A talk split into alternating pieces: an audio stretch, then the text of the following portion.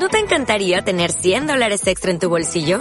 Haz que un experto bilingüe de TurboTax declare tus impuestos para el 31 de marzo y obtén 100 dólares de vuelta al instante. Porque no importa cuáles hayan sido tus logros del año pasado, TurboTax hace que cuenten.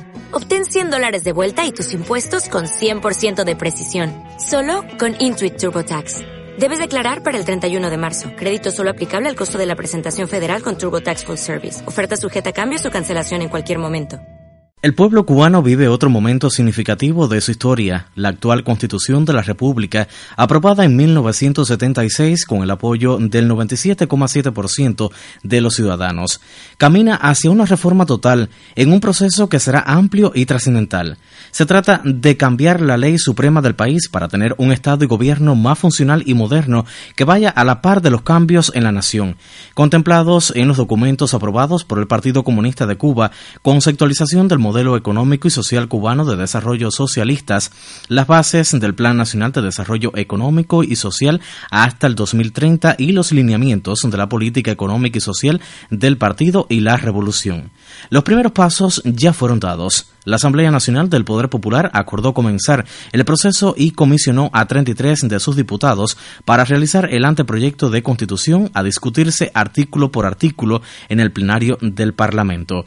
El proyecto de Carta Magna se somete ahora a un amplio proceso de discusión popular a lo largo y ancho del país, como ha sido práctica en Cuba a través de la historia de la revolución y donde cada ciudadano puede expresar sus criterios y sugerir cambios al documento normativo.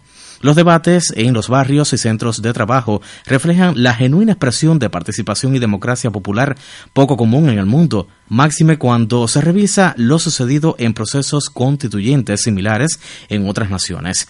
Cada una de las opiniones y propuestas serán valoradas por la Comisión Parlamentaria. Un proyecto de constitución actualizado como resultado de ese proceso volverá a la Asamblea Nacional, se discutirá nuevamente y el texto será sometido a ratificación en referendo popular mediante el voto directo y secreto de cada ciudadano.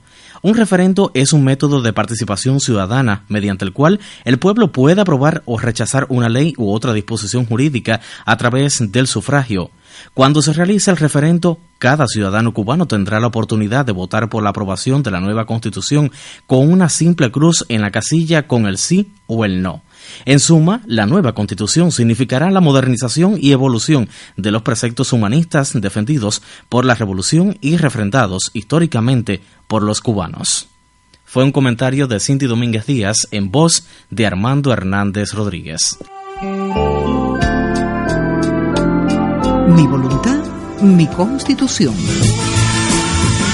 Reforma constitucional en Cuba. Una actualización necesaria con el protagonismo de todos.